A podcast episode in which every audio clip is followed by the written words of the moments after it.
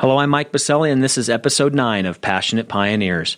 In this episode, we spoke with a senior corporate executive and entrepreneur with 20 years of experience in healthcare consulting and software development and is a recovering addict. After battling addiction for 15 years, Matt Seefeld started his company, My Lifelink. My Lifelink is empowering those who are actively dealing with addiction to connect and engage with other recovering addicts and receive guidance and support in their journey to abstinence. Additionally, My Lifelink is being used by care providers, hospitals, and behavioral health clinics as a recovery tool to help and support their patients to achieve positive and long term success with their care plan. During our time together, Matt courageously shared his very personal story of pain and despair and how he has triumphed to now lead a global sober tribe through the community he has created and the technology his team has built. Toward the end of the podcast, Matt shared several action items how others can plug into his community and receive help, both for people seeking answers and the family members and friends that are dedicated to supporting them. And before we dive into the podcast, I want to thank Matt for his openness and vulnerability during our time together. Because of leaders like Matt, I'm confident we can, in fact, positively impact addiction recovery in our nation, and I hope you will join and support him on his journey.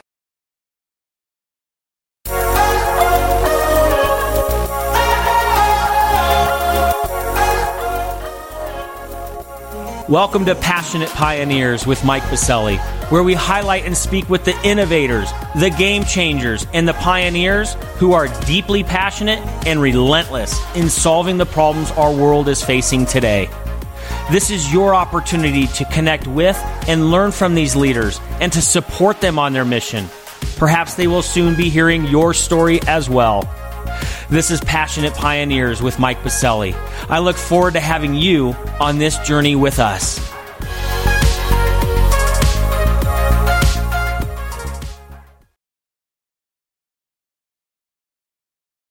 Matt, welcome to our podcast, being recorded at Halo Creative Labs, located inside of Angel MD's headquarters here at Catalyst, our healthcare innovation campus in downtown Denver.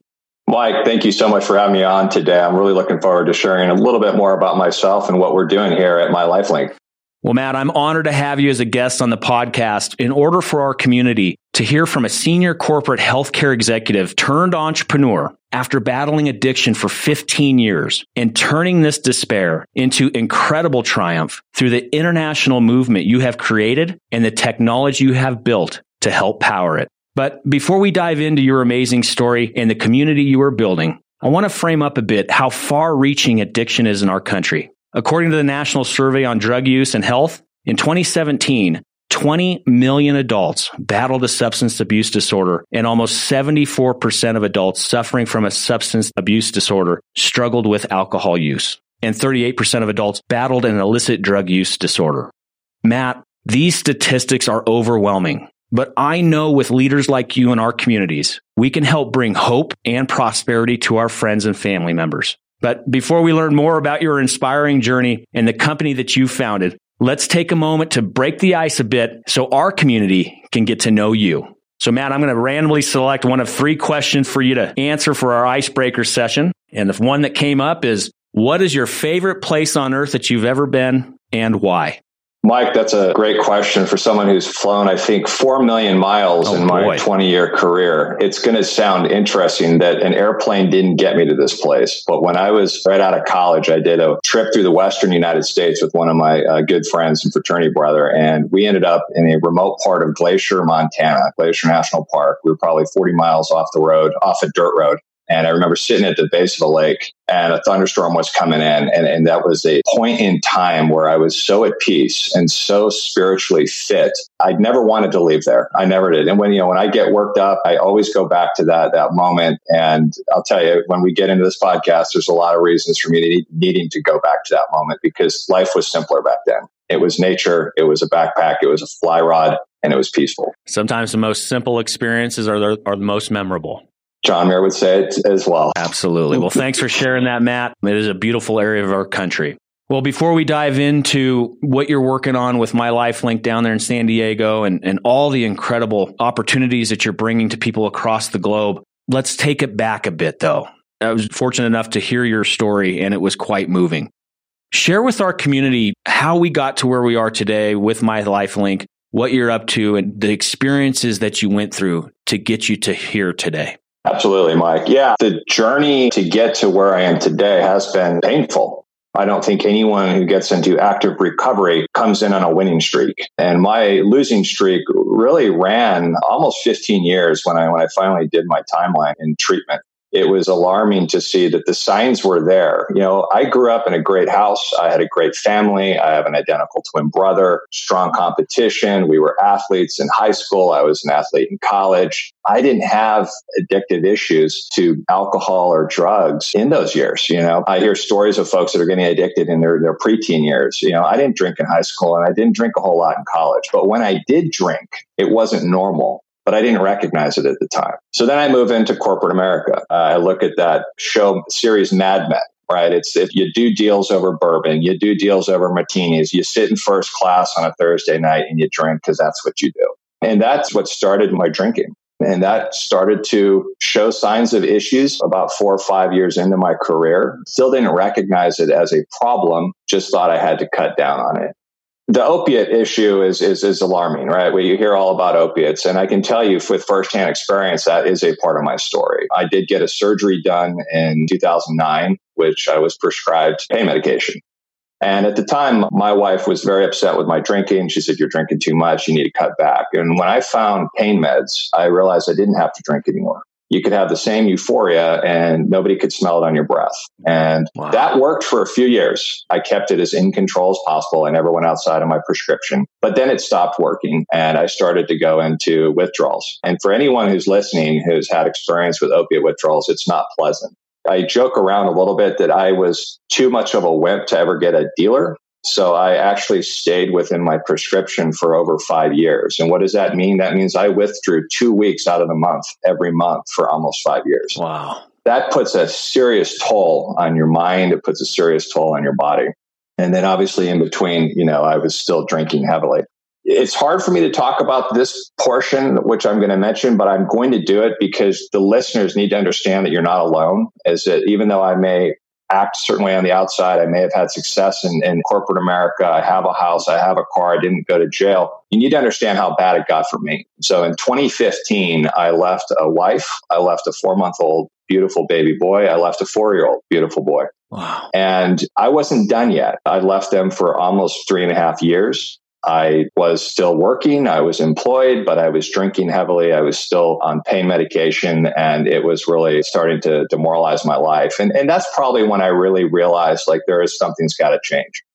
It wasn't until the fall of 2017 that I finally admitted to myself that I had a problem. My life had become unmanageable. I couldn't do this alone. I had to turn to a higher power. And I checked myself into Betty Ford Treatment Center in January of 2018. And really, that was a critical component for me because that is uh, when I completely accepted who I was. I wanted to hide from everybody that I had a drug problem, that I had a drinking problem. I didn't want to tell my employers. I didn't want to tell our board members. I didn't want to tell anyone. I wanted to continue to fake it. Unfortunately, the physical symptoms had gotten to the point where I couldn't fake anymore.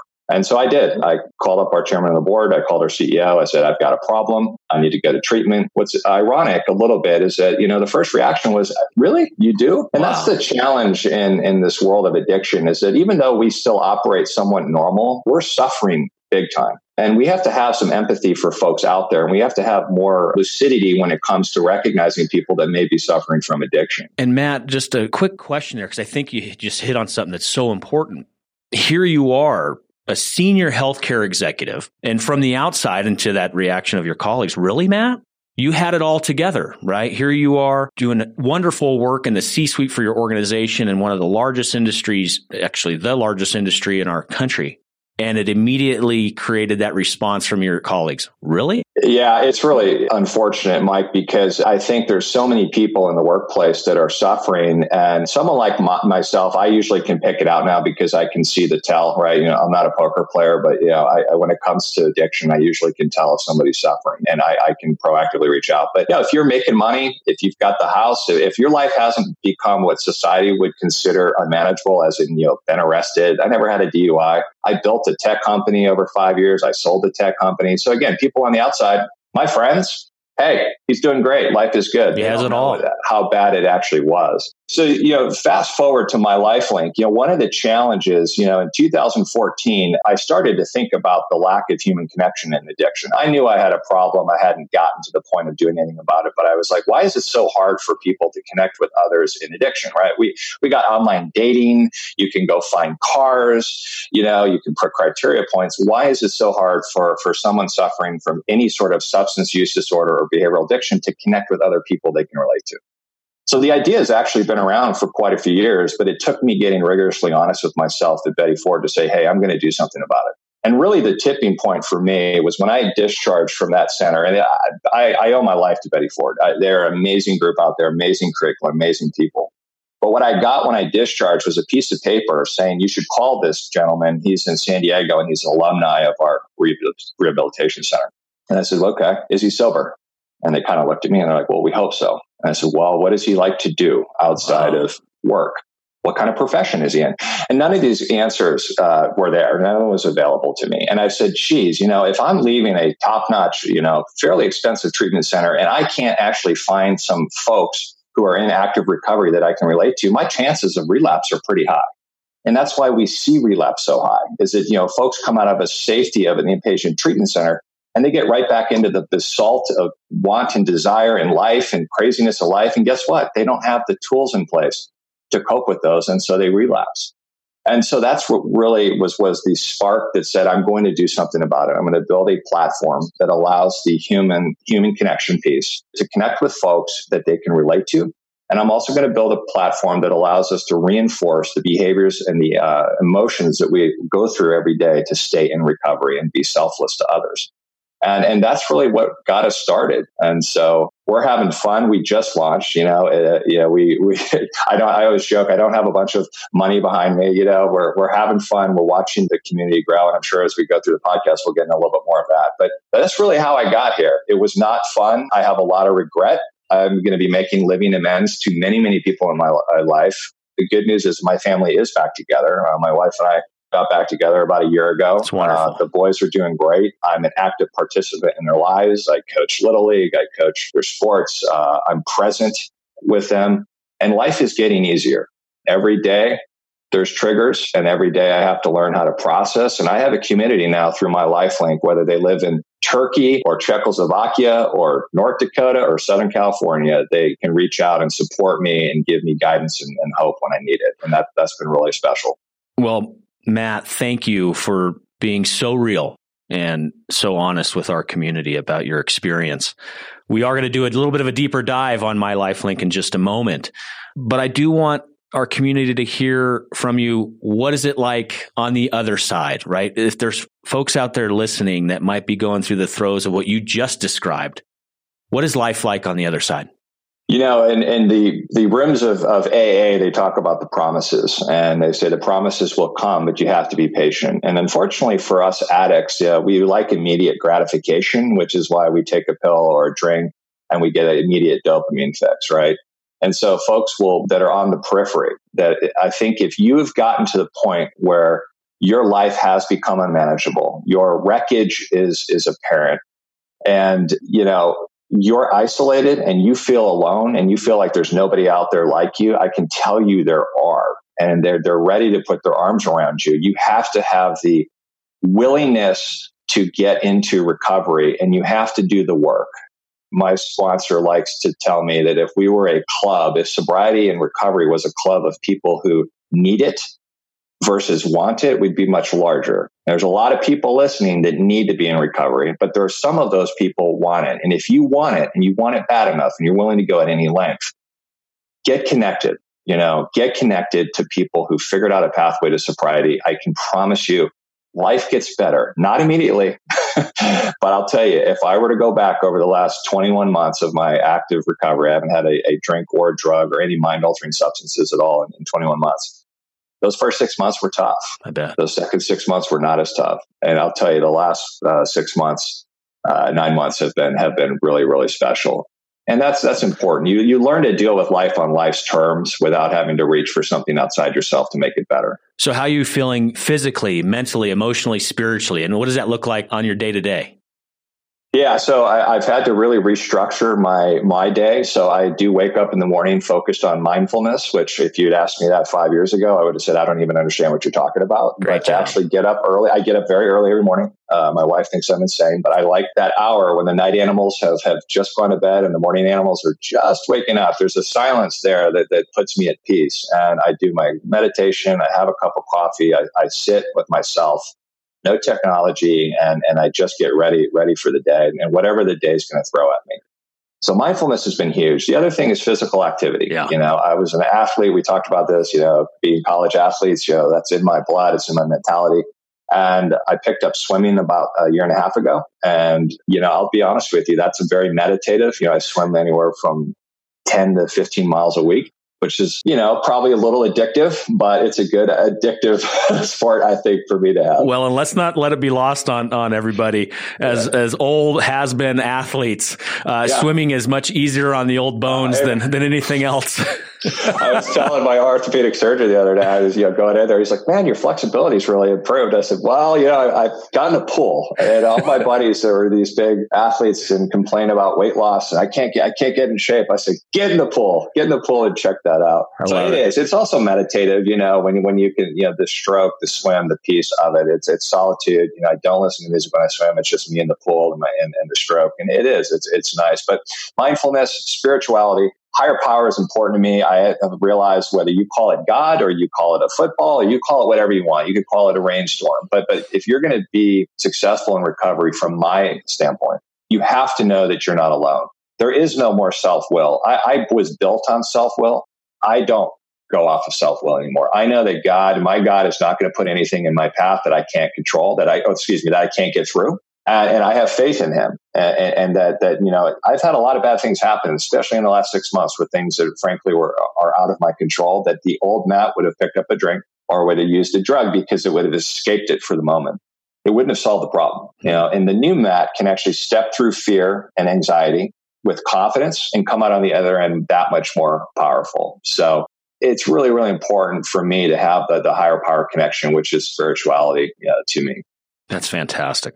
Thanks for sharing some of those real intimate moments of you and what you do on the daily to continue your journey, Matt. That uh, should be commended.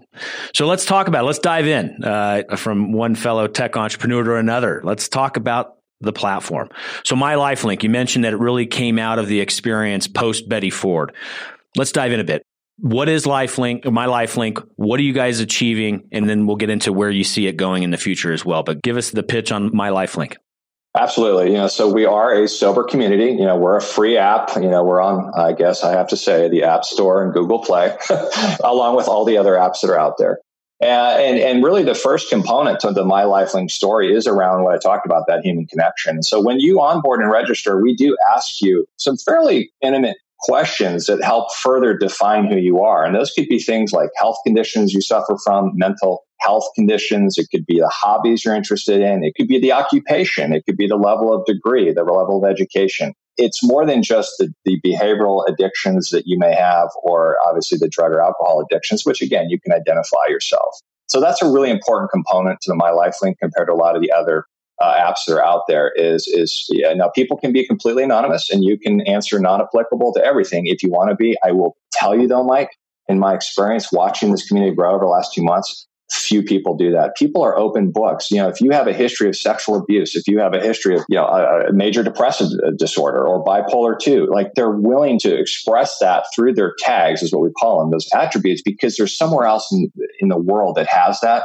and is also an addict and, and you're going to relate on different levels. You know, I'll tell you a quick story. I had a gentleman in India who signed up and he, he private messaged me through the app. We have a, a chat feature and he said, would you mind putting epilepsy as a health condition? You know, and I, I said, no, not a problem. Do you mind if I ask? He said he's having a lot of trouble finding people with epilepsy that also have uh, alcohol and opiate issues. Um, and you know, just wants to find people to talk to uh, versus just going out to blogs you know and so you know overdose victims people who've attempted suicide like how do you know so, somebody who's attempted suicide or been through an overdose may have a different complexity than somebody who's just a heavy drinker you know an alcoholic. But you have to find those people. How do you relate? So so that's the first component really mike is it's, it's being able to identify yourself as openly as you want to and then being able to start to find folks that you can relate to to start this journey together. The two other components are, are pretty straightforward is uh, we allow you to track the actions that you do every day to stay sober. So it could be a prayer, a meditation, exercise, reading. Uh, it could be any of those things. You know, we have them preset. And then it's also the emotions you go through, right? If someone's experiencing isolation, they can actually post isolation and talk about it if they want. Let the community bring their arms around you and say, you know, I went through some isolation the other day. This is what I did. Right. So it creates this community of sharing. And so the emotional tracking, emotion tracking is really important because when you look at relapse, most people relapse when they can't keep their fear and anxiety or their isolation under control or mm-hmm. ego. You know, if you're driven by ego that's a good chance to relapse. And really the last piece is selfless. You know, when I was in active addiction, I was a very self-centered, selfish person. There was no you and there certainly wasn't a we. It was about me and I.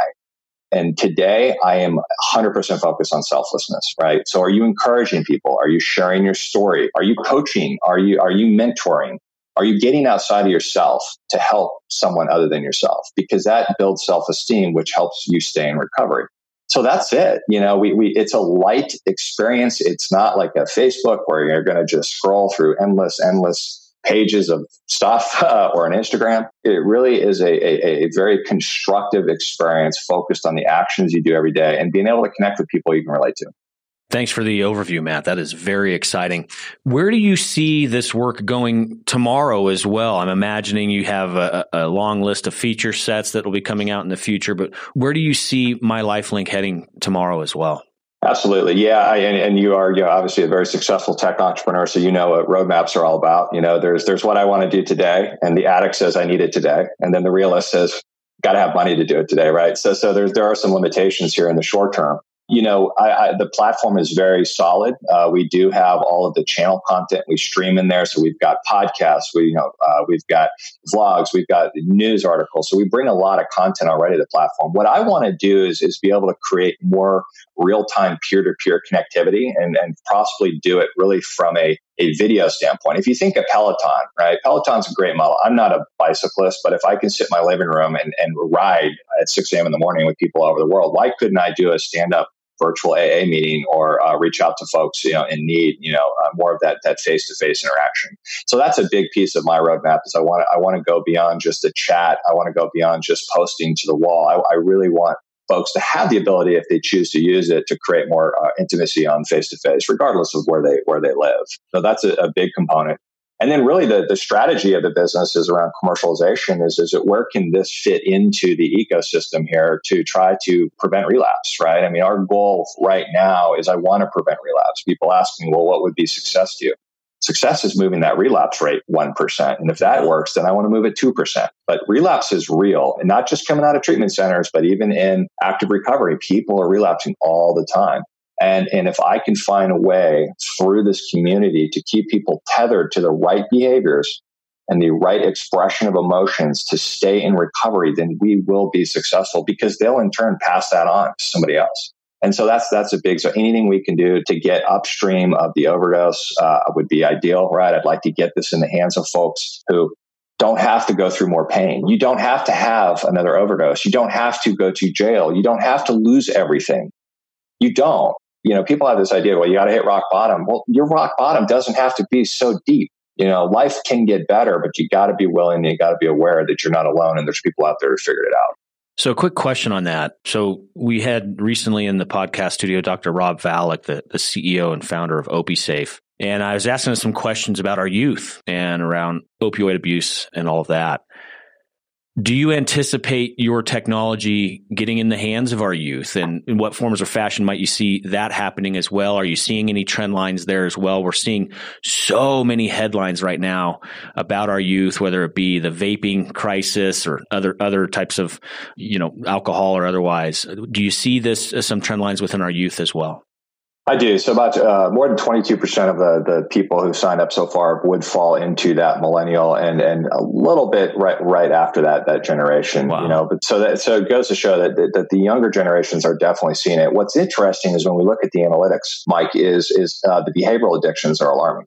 So while we're talking here about my story, you know, with say alcohol and drug use, uh, the amount of people that are signing up with social media addiction, the amount of people that are signing up with sex addiction, porn addiction, video gaming addiction, wow. right? We have to make sure that we're talking about, about more than just traditional, I call it the, the DNA, right? The drug and alcohol. Because our younger generations, even looking at my boys now, are up against a whole new levels of challenges. If I take an iPad away from my five year old, he goes into a, a rage, Mike, that, that kind of equates to if you took heroin away from, from somebody that didn't want, that was going through physical withdrawal. Mm. It, it's alarming that the dopamine triggers in these young brains are being driven by all of this social media. Go to their restaurant and tell me how many times yeah. you see kids engaged in their phones. Yeah. If they don't have their phone, I was at dinner last night with my two boys and they were upset because the kid behind me with his father, just the two of them, the kid's not even eating his food. He's in, he's in his dad's phone. So absolutely, we need to quickly expand the discussion beyond just drugs and alcohol. Um, yes, kids still drink. Yes, kids are getting introduced to drugs. Yes, the synthetics of fentanyl. I mean, crazy, crazy stories around that stuff where kids are trying it for the first time and dying because it's bad drugs. But let's not forget about the behavioral stuff. And well, that's important. And thanks for further couching that. You know, we do have to remember that it does go beyond, as you mentioned, the, the DNA, drugs and alcohol. Screen addiction is just exploding. As you mentioned, uh, there was a recent documentary uh, done on CNN about porn addiction in our youth because of, well, which ties into the, uh, how many screens are now available to our youth, whether it be in their pocket or on their laptop or otherwise. Uh, so I, I, appreciate you couching that and, and helping our community really frame up a bit more beyond just, as you mentioned, the DNA. So thank you for sharing that, Matt. You know, I, I, think that, you know, when, when we look at addiction, yeah, my father told me once, and it sticks with me, is that when obsession becomes normal, that's addiction. Hmm.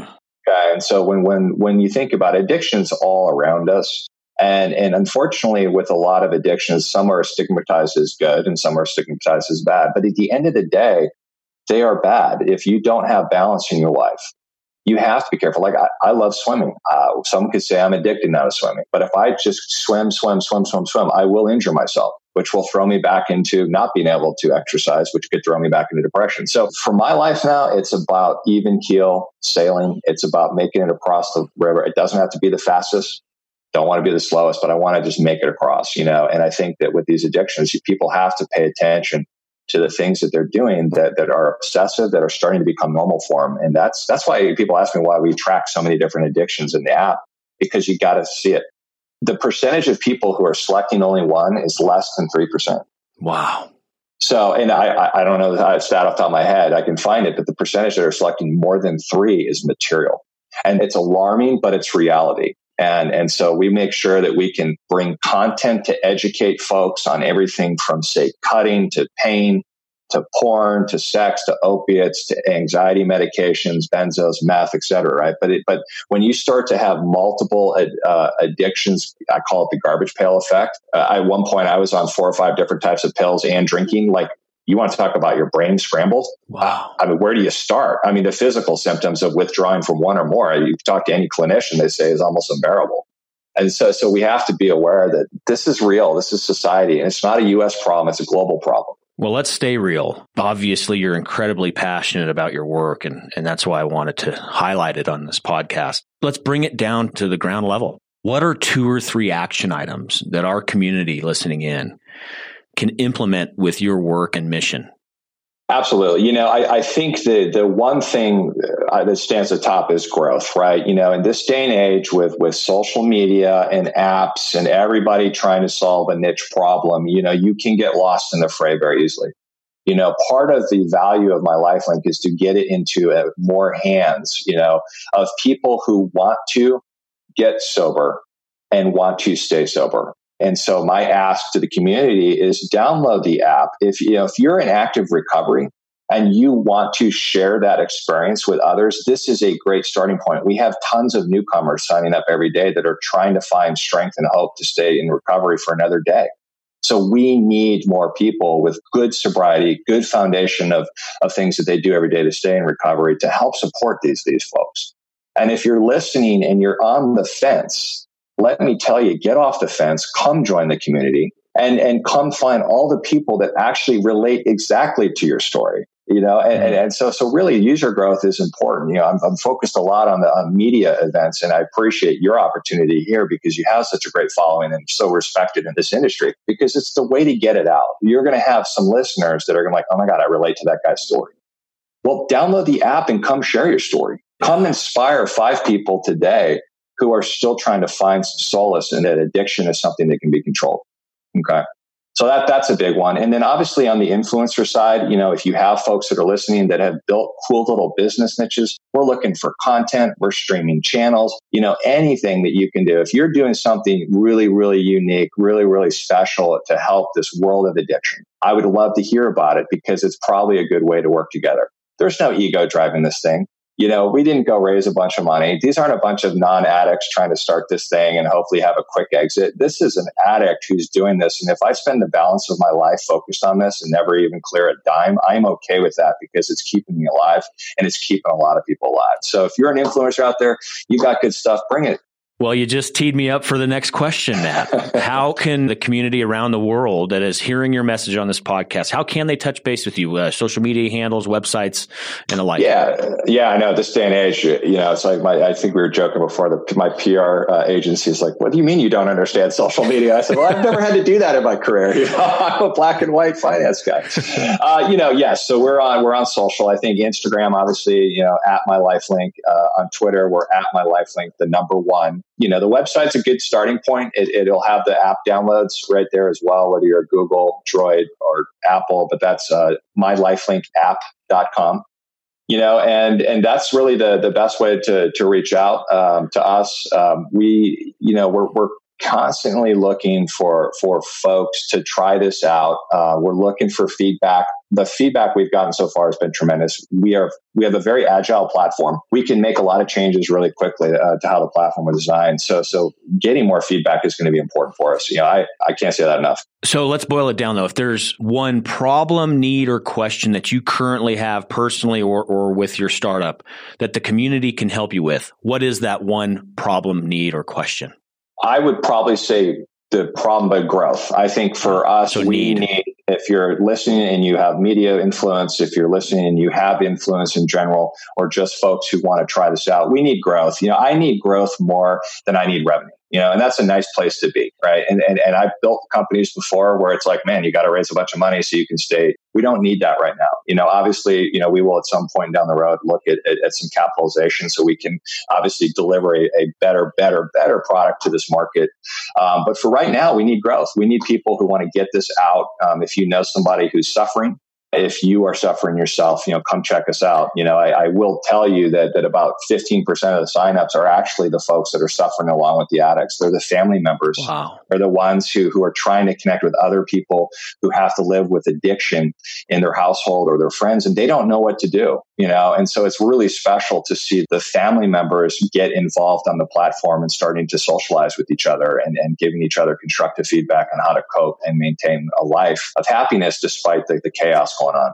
So, for our community, uh, in the episode notes, uh, we'll leave some links for our, our guest form submission so you can leave some comments and ideas for Matt that we'll share out uh, to him and his uh, colleagues at My Lifelink.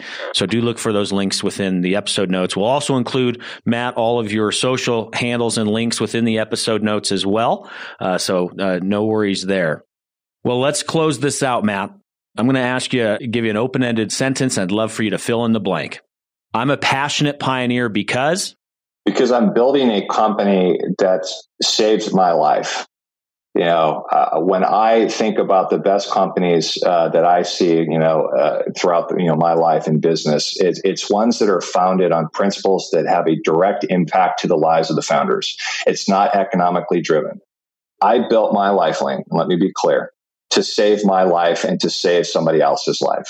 Uh, you know, I knew that the only way I would ever get into recovery or stay in recovery is to find people that I could relate to on more than just the drug I was addicted to or the, or the alcohol or the behavioral addiction. I, I knew they were out there. I knew they were probably in my neighborhood. I couldn't find them. It's not easy to find them. And so I, that is a huge part of me is that I'm founding this because this is saving my life. And, and if it can save my life, it can save your life. I mean, it's as simple as that. And, and you've seen the wreckage. I mean, I do reminisce, Mike, you know, 15 years I, I, somebody asked me, said, "You wish you could go back 15 years?" And the answer is no. Do you know why? Because if, it, if if my life had been perfect and there was no addiction, I wouldn't be having this conversation with you right now. So God put addiction in my life and the wreckage of my life so that I had the opportunity to create a platform to connect the globe on an issue that is absolutely detrimental to our society and will only get worse.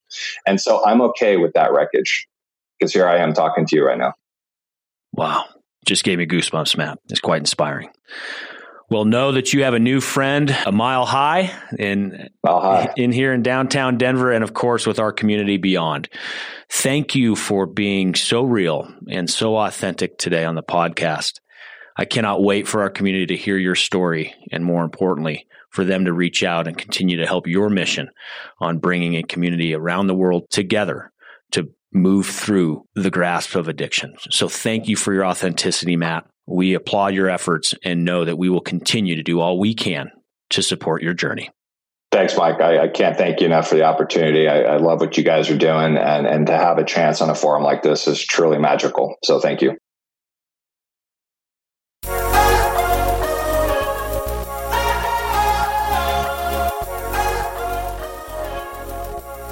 Thank you for joining us today on Passionate Pioneers with Mike Biselli.